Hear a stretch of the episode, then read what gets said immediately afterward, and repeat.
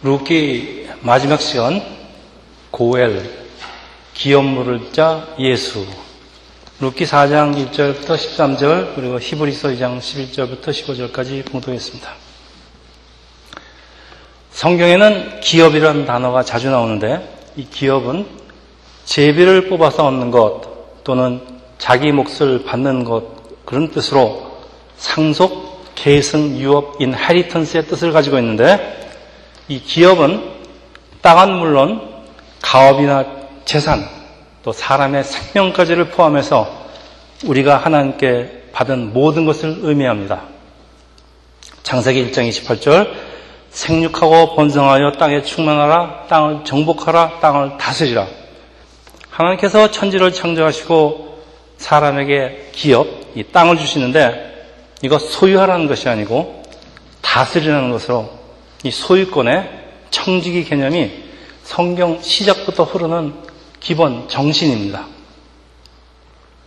우리가 기업을 혹은 무엇을 땅을 소유하고 있는 것 같아도 원래의 주인은 하나님이라는 말씀입니다. 오늘 본문을 제대로 이해하기 위해서는 어려운 사람을 돌보시는 하나님의 그 깊은 섭리와 섭리를 담고 있는 이 고엘 그리고 희년이라는 당시 이스라엘의 제도를 우리가 좀 알 필요가 있습니다. 히브리어로 고엘은 번역을 하면 기업을 모르는 자, 보수자, 구속자, 영어로 리디머라고 번역을 하는데 사람이 어려움을 당할 때 가장 가까운 친족이 그 사람을 구해줄 의무와 권리가 있는 그런 사람을 고엘이라고 합니다. 고엘은 하나님께 받은 기업을 보전하고 혈족을 유지하고 또 우리가 부당한 피해를 입었을 경우에 이를 보상하기 위해서 만든 제도인데 첫째, 가난하여서 땅을 팔았을 경우 나중에 합당한 대가를 지불하고 다시 되찾아 주는 것 혹은 사람이 빚 때문에 종으로 팔려갔을 경우에 그 몸값을 지불하고 구해주는 것입니다. 둘째, 아들 없이 죽어 대를 잊지 못하게 된 경우에는 그 형제나 또 가까운 친족이 그 미망인에게 아들을 낳아주는 것이 계대 결혼인데 우리 지난 시간에 배웠습니다. 이것도 고혈의 한 형태입니다. 셋째, 사람이 죽임을 당했을 때 그 원한을 갚아줄 권리가 있는 가까운 친족이 고혈입니다. 근데 때로는 우리 억울하게 살인자 누명을 쓴 사람도 있기에 재판을 받을 때까지 그 여호수아의 그 피해 보수자라고 번역된 이것도 고엘입니다. 고엘로부터 보호하기 위해서 만든 제도가 도피성입니다. 우리 다 배웠습니다. 이 고엘 제도는 어려움에 처한 사람들을 보호하기 위한 그 하나님의 보살핌으로 고엘, 기업 물은 자가 되기 위해서는 아무나 되는 것이 아니고 몇 가지 조건을 반드시 갖춰야 하는데 첫째, 능력이 있어야 합니다. 땅을 사주려면 경제적으로 능력이 있어야 됩니다. 둘째, 혈연 관계가 있어야 됩니다. 형제, 가까운 친족. 셋째, 강제로 하는 것이 아니고 이거 자원을 해야 합니다. 자, 다음은 희년. 희년은 좀 생성한 용어인데 영어로 주빌리. 안식일이 안식년이 일곱 번 지난 해 그러니까 7 곱하기 7은 49해 그 다음에 그러니까 50년째 되는 해로 그 대제사장이 수양의 뿔 히브리어로 요벨이라고 그러고 영어로 주빌리라고 합니다. 로 된 나팔을 부는 것으로 시작이 되었습니다. 그래서 이 희년에 관한 규례는 레기 25장에 자세히 기록되어 있는데 한마디로 줄이면은 땅과 집이 원 주인에게 돌아가고 노예가 해방되고 모든 부채가 면제됩니다. 우리도 이런 거 있었으면 얼마나 좋겠습니까? 근데 땅을 산 사람 입장에서는요, 한번 땅을 팔았으면 그만이지, 이거 무슨 말씀인가 하는 질문이 나오지만은, 레기 25장에 보면은 하나의 말씀입니다. 토지를 영구히 팔지 말 것은 토지는 다 내 것이라. 토지도 하나님 거란 말입니다. 팔지 말랍니다. 그러니까. 이스라엘이 가나안 땅으로 들어와서 제비를 뽑아서 땅을 그냥 값없이 분배를 받았기 때문에 제가 돈 주고 산 거 아닙니다. 그러니까 땅의 소유권은 하나님께 있으니까 사람들은 땅을 경작하고 사용할 권리만 가지기 때문에 소유권이 없으니까 소유권 이전을 할 수가 없습니다. 근데 불가피한 경우에 땅을 팔아도 땅을 경작할 권리만 파는 것이기 때문에 10년이 되면 50년이 되면 되찾게 되는 것은 이런 이유가 있기 때문입니다. 그리고 10년이 되지 않아도 본인 혹은 친족이 그 대가를 지불하면은 땅을 다시 무를 수가 있는 것이 이거 소유권이 아니고 경작권의 개념이기 때문입니다. 말하자면은 요즘으로 말하자면 어떤 건물 space를 lease해서, 뭐 store를 운영하는 권리, 그렇죠?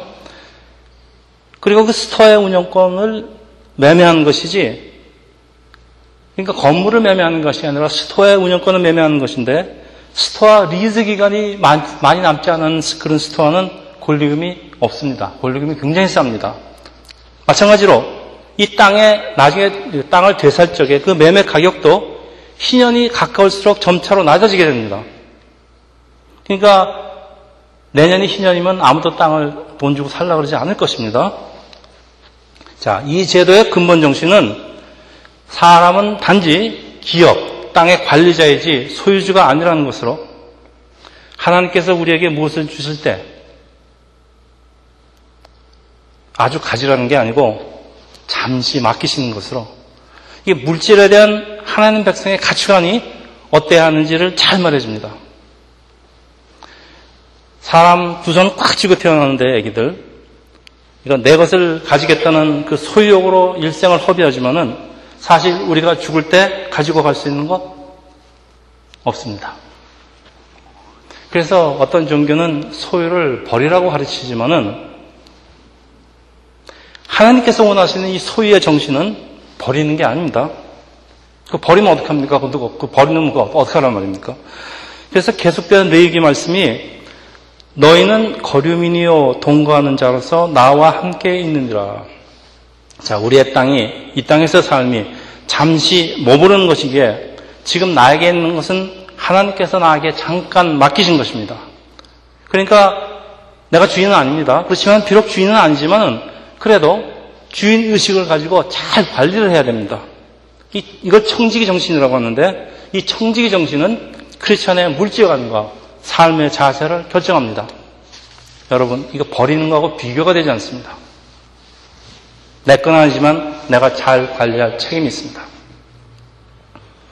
자, 본문 들어가기 전에 이제 3장 우리가 건너뛰었는데 3장을 요약하면요. 루시 보아스에게 특별한 선대를 받고 그가 가까운 친족이라는 것이 우연이 아닐지도 모른다고 생각한 나옴이 만일 보아스가 고엘에 보아스가 고엘이 되어서 룻에게 아들을 낳아준다면 룻은 합법적인 이스라엘 사람이 되고 또 남편의 기업도 이어갈 수가 있고 모두에게 좋은 일이라고 생각을 합니다. 자, 의사를 타진해 봐야죠. 의사를 타진하기 위해서 룻을 타작 마당에 보내서 보아스에게 직접 확인을 하게 하는데 여러분 나중에 이 부분을 성경을 한번 자세히 읽어보십시오. 상당히 재밌습니다. 자, 믿음은 믿음은 생각으로만 하는 것이 아니고 행동으로 구하는 것입니다. 예수님 말씀입니다. 문을 두드리라 그리하면 너에게 열릴 것이니. 우리는 때때로 하나님의 뜻을 확인하기 위해서 문을 두드릴 필요가 있는데 미리 포기하고선 시도조차 하지 않는 것은 올바른 신앙의 자세가 아닙니다. 무슨 일을 결정할 때는 먼저 기도로 하나님께 지혜를 구하고 감동이 오면은 즉시 실행에 옮기는 것도 저는 좋은 방법으로 생각을 하고 저는 이렇게 합니다. 만일 그것이 하나님의 뜻이라면은 그 문은 활짝 열릴 것이고 하나님 뜻이 아니면 문은 닫힐 것입니다. 우리가 걱정할 일이 아닙니다. 자, 3장 3절에 룻은 나오미가 시키는 대로 모욕하고 기름을 바르고 의복을 입고 여기 의복 입고 되어 있는데 영어 성경에는 베스트 클로스라고 되어 있습니다. 그러니까 자기가 가진 것은 제일 좋은 옷을 입고 가라는 말인데 어차피 일의 성사는 하나님 뜻에 달린 거지만은 사람은 그렇다고 가만히 있는 것이 아니고 사람도 최선을 다하고 계획을 하고 준비를 해야 하는 것입니다. 여러분 여자가 남자한테 구원을 하러 갔는데 청혼을 하러 갔는데 그냥 막 하고 가서 청혼하겠습니까?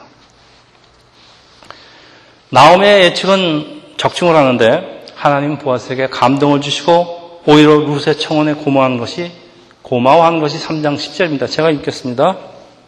그가 이르되 내 딸아 여호와께서 내게 복 주시기를 원하니라 내가 가난하든 부하든 젊은 자를 따르지 아니하였으니 내가 베푼 인애가 처음보다 나중이 더하도다. 아마도 보아스의 나이는 룻의 아버지 나이 또래 되었다고 학자들은 추측을 합니다.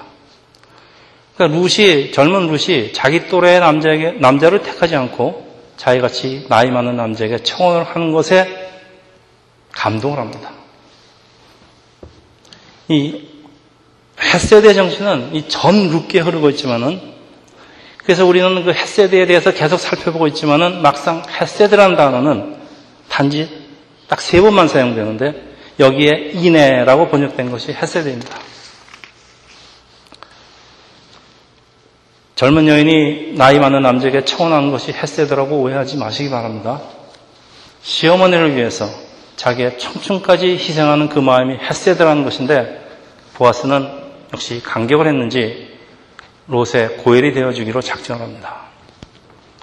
고엘이 되려면 로아스는 보아스는 많은 경제적인 손실을 감수해야 됩니다. 땅을 사줘야 되니까. 그렇지만은 룩같이 신실한 여인을 아내로 얻게 되는 것은 홀로 된 보아스에게도 큰 축복이고 룻도 좋고 보아스도 좋고 사람만 좋은 게 아니고 하나님의 인류 구원사는 차질 없이 진행이 되고 있습니다. 자, 오늘 우리는 하나님에 대해서 우리 조금 더 배웠는데 무엇입니까? 하나님은 당신의 일을 이루시기 위해서 사람의 희생만을 강요하신 분이 아니라는 것. 하나님의 섭리는 모든 것을 윈윈 시츄에이션으로 만들어 가시는 분이라는 것. 이것이 전국에 흐르고 있는 중요한 메시지입니다. 그런데 모든 일에는 항상 걸리는 것들이 있는데 너무나 큰 두 사람의 신분의 차이입니다. 보아스는 유다 지파의 그 명문 유력자의 아들입니다. 유력자입니다. 이런 사람이 천한 모함 여인과 결혼한다는 것은 현실성이 없습니다. 근데 여기 흥미로운 사실이 있는데 보아스의 어머니가 누군지 아시는 분? 여호수아서에 보면 보아스 어머니는 라합 기생 라합입니다. 가나안 정탐꾼 살몬과 결혼한 라합입니다. 여기 가난의 가난 기생인데 여기 기생이라고 번역된 원래 히브리 원어는 몸을 파는 여인 창녀입니다. 라합은 이스라엘의 하나님을 듣고 하나님을 믿고 살몬을 따라와 이스라엘로 와서 자기 아버지 살몬과 결혼한 사람이 보아스의 엄마입니다. 그러니까 보아스가 루스의 이야기를 들었을 때 이게 남의 얘기가 아니었습니다. 어머니 라합을 생각했을 것입니다.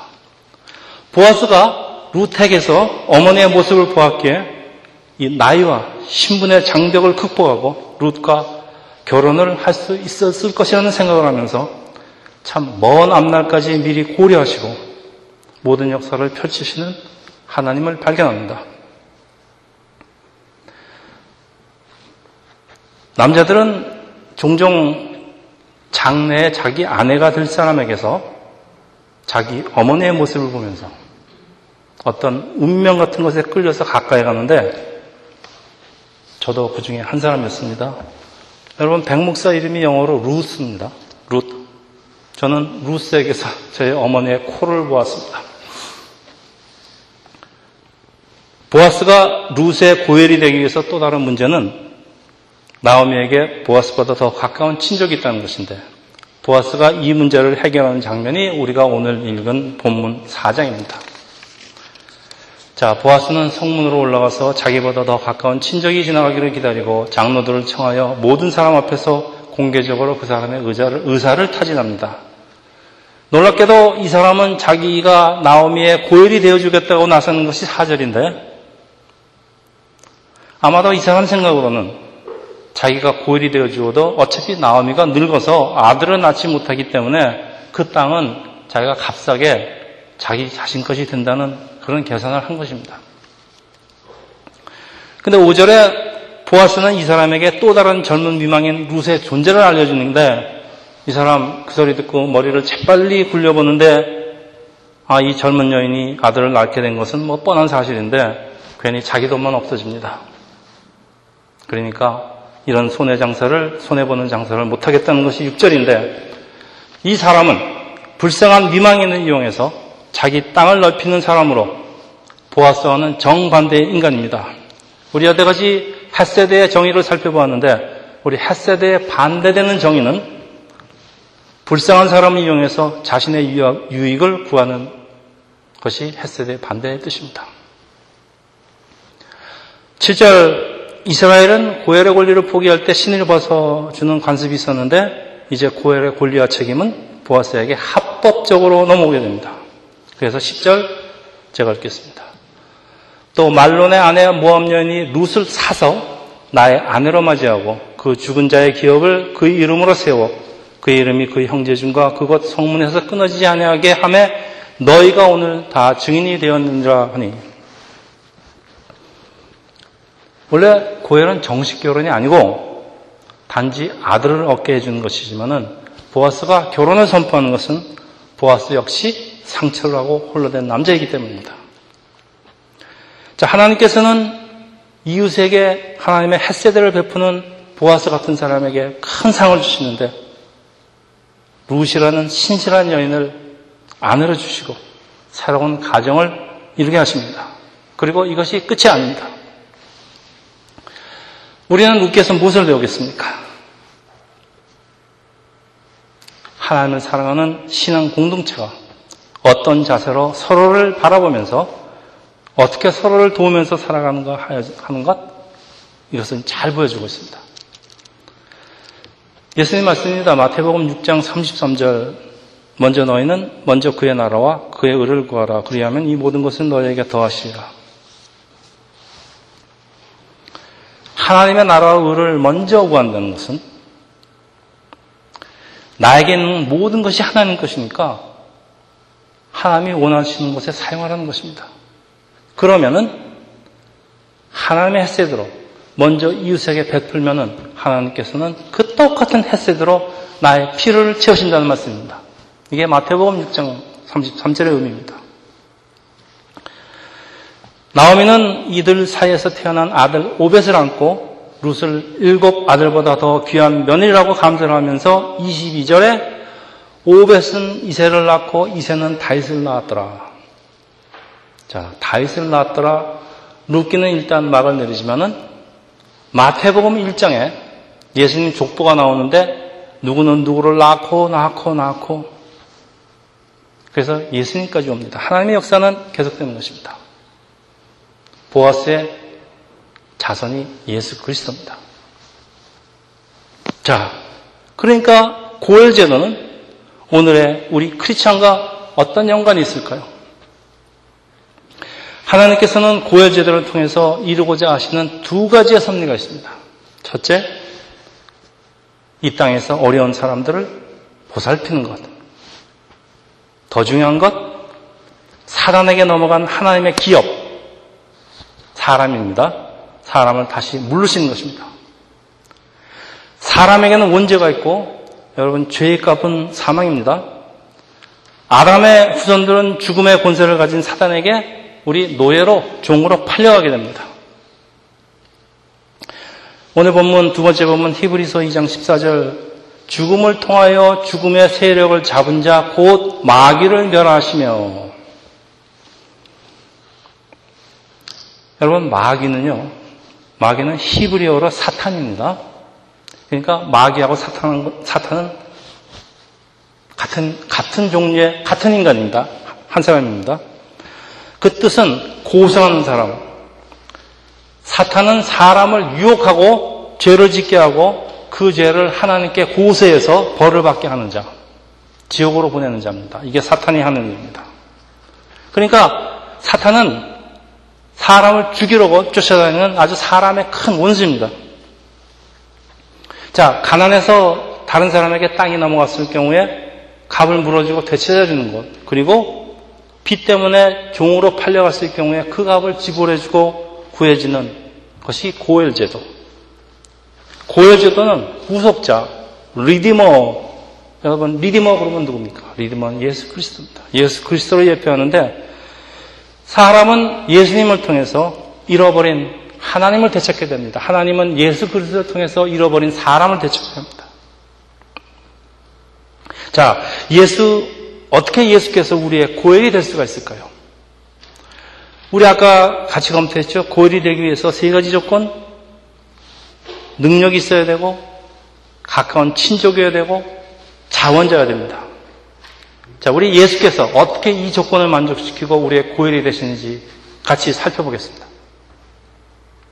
첫째, 능력. 예수는 하나님, 하나님이십니다. 예수는 하나님입니다. 능력이 있으신 분입니다.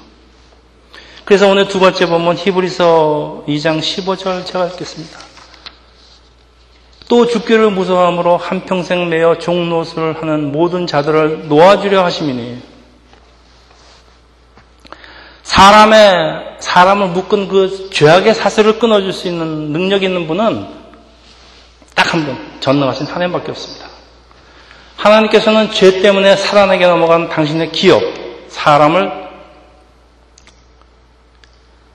예수 십자가의 피로 십자가에서 죄의 대가를 지불하시고 천국 백성으로 찾아오는데 아무도 하나님이신 예수를 대신하여 사람을 구원해 줄 사람은 있을 수가 없습니다. 예수 밖에도 구원이 있다는 걸 주장하시는 분들은 도대체 성경에 아무것도 이해를 못 하시는 분입니다. 성경 도처에 나와 있는 얘기는 예수 아니면 구원이 없다는 얘기가 그냥 구약 성경에 그냥 도처에 있습니다. 예수 없는 구원은 불가능합니다. 둘째, 예수는 우리와 가까운 친족입니다. 제가 읽겠습니다. 신명기 32장 9절. 여호와의 분깃은 자기 백성이라 야곱은 그가 택하신 기업이다. 이스라엘은 하나님이 택하신 기업입니다. 그리고 그 이스라엘이 오늘날의 크리스찬인 거 여러분 다 아시죠? 믿습니다. 우리 히브리서 2장 11절 제가 읽겠습니다. 거룩하게 하시는 이와 거룩하게 함을 입은 자들이 다 한 근원에서 난지라. 그러므로 형제라고 부르시기를 부끄러워하지 아니하시고 예수께서 우리를 같은 하나님의 아들로 형제라고 부르시기를 부끄러워하지 않으신단 말입니다. 예수께서 우리를 한 형제라고 부르시는데 사람에게 가장 가까운 친족은 첫째, 사람을 만드시고 자녀로 삼으신 하나님이며 동시에 사람의 제일 큰 형님 되시고 우리 고린도 전 고린도 전서의 부활의 첫 열매 되시는 예수 그리스도입니다. 그리고 아들 없이 죽은 그 아들 없는 그 미망인과 결혼해서 아들을 낳아주는 게 고엘의 한 형태의 계리 결혼인데 예수께서는 우리 보고 뭐라 그러십니까? 한 형제라고 그러지만 우리 보고 또 뭐라 그러십니까? 우리 신부라고 그럽니다. 우리 보고. 우리를 신부로 맞아주시기 때문에 우리 세상에 나가서 전도해서 뭐었습니까 영의 아들들을 얻는 것입니다. 그리고 사람을 죽이려고 쫓아다니는 그 사탄으로부터 보호하기 위해서 만든 제도가 우리 도피성 제도인데 여러분 도피성 우리 교회라는 오늘의 교회라는 거 우리 다 배웠습니다. 얼마나 고엘 제도가 예수 그리스도와 교회와 십자가를 상징하고 있는지 여러분 여기 동의하지 않으십니까? 그러니까 가장 피살자에 가까운 친척이 원한을 갚아주는 것처럼 예수께서는 우리의 형제로서 신랑으로서 우리를 창조하신 분으로서 사탄을 물리치고 사람의 원수를 갚아주십니다. 이거보다 더 좋은 설명이 어디 있겠습니까? 셋째, 자원자여야 됩니다. 자원해야 됩니다. 빌립보서 2장 6절에서 8절 여러분 참 유명하신 말씀. 그는 근본 하나님의 본체시나 하나님과 동등됨을 취할 것으로 여기지 아니하시고 오히려 자기를 비워 종의 형태를 가지사 사람들과 같이 되셨고 보아스는 예수 그리스도를 예표하는데 보아 영적으로 그리고 육신적으로 보아스의 후손이 예수 그리스도인데 이 땅에 오셔서 십자가에 죽으시는 것은 누가 강요한 일이 아닙니다. 자신을 원하셔서 자진하셔서 자원하셔서 자신을 비우신 것입니다. 이제 룻기를 마치려고 하는데 성경을 읽으면서 적지 않은 사람들이 잘못하고 있는 게 있는데 성경을 성경에 등장하는 인물에 초점을 맞추는 것입니다. 그래서 아브라함은 신앙의 조상, 아브라함 신앙은 어떻고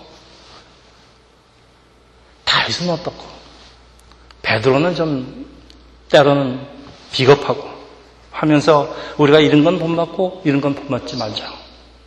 그들의 삶을 분석하면서 어떤 교훈을 얻으려고 하지만은 롱아이디어입니다. 성경 기자의 관심은 오직 하나님입니다. 하나님. 각기 다른 개성을 가지고 있는 사람들과 교류하시고 그 삶을 인도하시는 하나님에 대해서입니다. 자, 적지 않은 크리스찬이 가지고 있는 또 다른 잘못된 생각은 하나님께서 혹시 내가 싫어하는 일을 시키시면 어떻게 하나 하면서 하나님을 두려워합니다. 저는 처음 예수 믿을 때 하나님이 나 선교사로 보내시면 어떡할까 하고 굉장히 두려워했습니다. 다시 말하면 하나님께서는 오직 인류 구원만 관심 있고 그게 너무나 급하시기 때문에 이 땅에서 우리의 행복에는 관심이 관심 바뀌다. 그래서 우리도 이 땅에서의 삶은 우리 무시하고 앞으로 살게 될 천국에 초점을 맞춰야 한다. 여러분, 이게 맞는 말씀 같습니까? 부분적으로 맞습니다. 그러나 이런 생각은 하나님에 대한 부족한 이해에서 비롯하는데 하나님께서는 우리를 세상의 빛과 소금이라고 하셨지 여기 펜실반에 있는 아미시처럼 세상과 격리해서 살든가 혹은 수도에 들어가서 자신을 학대하면서 사는 거 하나님 뜻하고 거리가 상당히 봅니다. 루키는 이런 잘못된 생각에 정면으로 반대를 합니다. 비록 우리 눈에 보이진 않지만은 그래서 마치 일어나는 일들이 우연 같지만은 우연이 아니라 우리 삶을 인도하시고 보살피는 하나님의 사랑, 햇세드라고 선언을 합니다. 자, 하나님께서는 루스를 위해서 참으로 많은 것을 준비하셨는데 하나님의 햇세드는 한 가지가 아닙니다. 두 가지입니다. 구원과 보살핌. 그러니까 천국에서 영원한 삶뿐만 아니라 이 땅에서 우리의 행복한 삶도 포함하고 있습니다. 룻이 나오미를 따라서 이스라엘 올 때 무슨 희망이 있겠습니까? 그러나 예수께서는 말씀하십니다. 천국은 여기 있다, 하나님 나라는 여기 있다, 저기 있다가 아니고 천국은 가까이 있습니다. 천국의 삶의 시작은 우리가 죽어서 시작하는 것이 아니고 이 땅에서부터 시작합니다. 자, 룻, 나옴이 아무것도 의지할 것도 없고 재산도 땅도 없었습니다. 천한 모압의 여인이 이스라엘에 와서 어찌 감히 재혼을 꿈꿀 수가 있겠습니까? 그러나 룻은 현실과 부딪혀서 최선을 다하니까 하나님께서는 사람들로 하여금 룻을 도와 몰래 도와주십니다. 그러니까 우리는 누가 나를 도와주는데 이것이 하나님이 도와준다는 것을 세상 사람들은 모르고 삽니다. 보아스, 룻 모두 배우자를 잃은 외로운 사람들입니다. 돌싱입니다.